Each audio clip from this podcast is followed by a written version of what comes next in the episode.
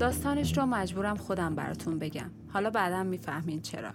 روایت زندگی یه دختر جوانه که توی یه خانواده با سطح سواد و فرهنگ بالایی بزرگ شده بوده. اولین خواستگارش از خانواده‌ای تحصیل کرده بوده. چند تا برادر دکتر داشته و خود آقا داماد هم تا فوق لیسانس خونده بوده. کار خوبی تو تهران داشته و وضع مالیشون خوب بوده. خانواده دختر بیچون و چرا قبول کرده بودن، چون فکر میکردن این مناسب ترین شرایط برای دخترشونه. بعد از ازدواج ناگهان اون روی سکه آقای داماد هویدا میشه. معلوم میشه که این آقا دسته به زن داشته و بعد از کتککاری دختر رو از خونه بیرون میکرده. مادر آقا داماد هم که آتیش بیار معرکه بوده و هر وقت که داماد کاری نداشته اون یه داستانی را مینداخته. این سبک رفتارم کلن بین خانوادهشون رواج داشته. یعنی برادر دیگه هم که پزشک بوده همین رفتار رو سالهای سال بوده که با زنش داشته و وقتی خانواده دختر این ماجرا رو میفهمن میرن سراغ مشاور و روانشناس. مشاور به خانواده میگه که هر چه زودتر باید طلاق دخترتون رو بگیرید. ولی خب طبق معمول خانواده ها به این راحتی زیر بار طلاق نمیرن. گفته بودن زن باید با لباس عروس بیاد و با کفن بره. خانواده دختر هم بهش میگفتن که مدارا کن، زندگی تو نگه دار، دوست داره و از این حرفا. به جای اینکه سرپناهش باشن و ازش حمایت کنن، بهش گفته بودن باید بچه بیاری تا همه چی بهتر بشه. و اتفاقا بچه هم میاره، اما بهتر که نمیشه هیچ، تازه همه چی بدتر هم میشه. چند بار دختر برگشته بوده پیش خانواده، ولی خانواده پسر با 1000 تا قول و قرار برش گردونده بودن. دفعه آخر قول داده بودن که اگه این بار کمترین بدی دیدی هم خونه رو به نامت میکنیم و هم حضانت بچه رو بهت میدیم. اما اون بار که برگشت سر زندگی مشترکش، متاسفانه دیگه بازگشتی به خانه پدر در کار نبود، چون با 17 ضربه چاقوی شوهرش کشته شد. طلاق برای هر کسی و تو اکثر جوامع چیز نامطلوبیه. کسی که دلش میخواد جدا بشه اصلا چرا ازدواج کنه؟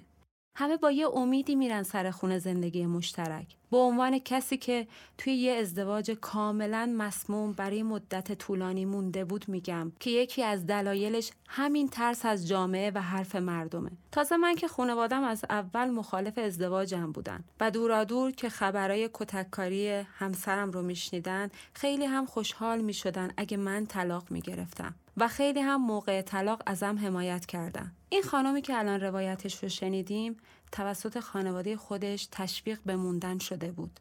البته منم بگم که حتی تو شرایطی مثل من که میدونستم خانواده ازم حمایت میکنه، دقیقاً یه چیزی که مانع صحبت کردن با خانواده‌ام میشد همین حس مغلوب شدن یا بازنده بودن بود. چون خانوادم به من این دلگرمی رو نمیداد که به خاطر علاقه‌شون به من و نگرانیشون برای منه که میخوان من جدا بشم، بلکه انگار میخواستن ثابت کنن که دیدی ما گفتیم انتخابت غلطه و داری اشتباه میکنی. و من تن به حرفای اونا ندادم، به خاطر اینکه دلایل مخالفت اونا که عمده ترینش مسائل مالی و دانشجو بودن و شاغل نبودن همسر سابقم بود رو اصلا قبول نداشتم. ولی اصل ماجرا اینه که وقتی طلاق برای یک زن انقدر فرایند سخت و پیچیده‌ایه، به حمایت خیلیا و مهمتر از همه خانوادش نیاز داره. تو جامعه ما یک زن که در یه رابطه خشونت‌آمیز فیزیکی یا عاطفیه بدون پشتیبانی خانواده یا افراد دیگه به راحتی نمیتونه جدا بشه. اون موقعی که تو بیمارستان به خانوادم اطلاع دادم که بیان منو نجات بدن، برخلاف دفعات قبلی که دورادور از همسایه‌ها و دوستای مشترکمون ماجراهای کتک خوردنه وحشتناک من بهشون میرسید و خیلی حق به جانب مؤاخذه یا تحقیرم میکردن، این بار خیلی خوب عمل کردن.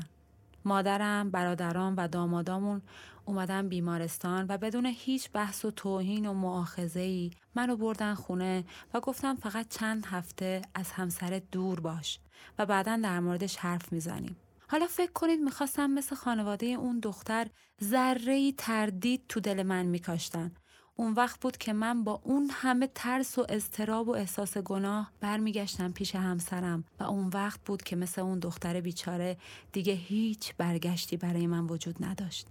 خانواده‌های زیادی هستن که زن و شوهر رو تشویق به ادامه زندگی میکنن، ولی در نظر نمیگیرن که این خود زوج هستند که با تمام تنش‌های روزانه باید کنار بیان و این نه به نفع زن یا مرده، نه حتی به نفع بچه‌ای که در این تنش و اضطراب بزرگ میشه و گاهی تصور میکنن بچه آوردن به تداوم زندگی کمک میکنه. درسته که مهمترین عاملی که باعث میشه زوج در بدترین شرایط کنار هم زندگی کنند همین فرزندشونه، ولی آیا واقعاً منطقاً بچه میتونه متوقف کننده اون تنش ها باشه یا تازه خودش هم میشه عامل تنش بیشتر؟ زنای زیادی میمونن چون تهدید میشن که کودک رو ازشون میگیرن یا که اگه نمونی یه بلایی سر بچه میارم یا خیلی تهدیدای دیگه. ممکنه خیلیا که از بیرون به این زندگی نگاه کنن بپرسن چرا یه نفر حاضر میشه تو همچین شرایطی بمونه؟ من بارها و بارها از خودم این سوال رو پرسیدم. روایت بعدی روایت خود منه، یعنی اولین مواجهه جدی من با این سوال.